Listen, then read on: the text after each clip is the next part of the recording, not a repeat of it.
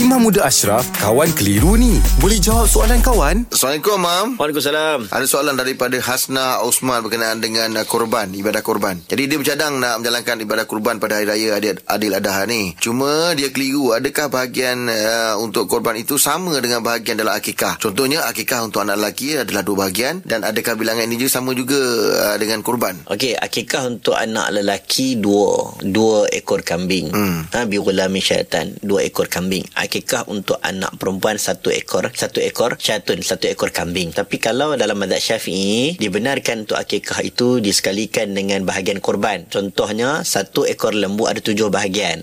Okey, satu ekor lembu tujuh bahagian. Jadi kalau dia dapat anak lelaki, dia nak buat macam mana? Nak share dengan bahagian korban tersebut, dia ambil dua bahagian. Okey, satu ekor kambing bersamaan dengan satu bahagian. Jadi dia ambillah dua bahagian kalau dua anak lelaki tersebut. Ha, itu itu kaedah dia.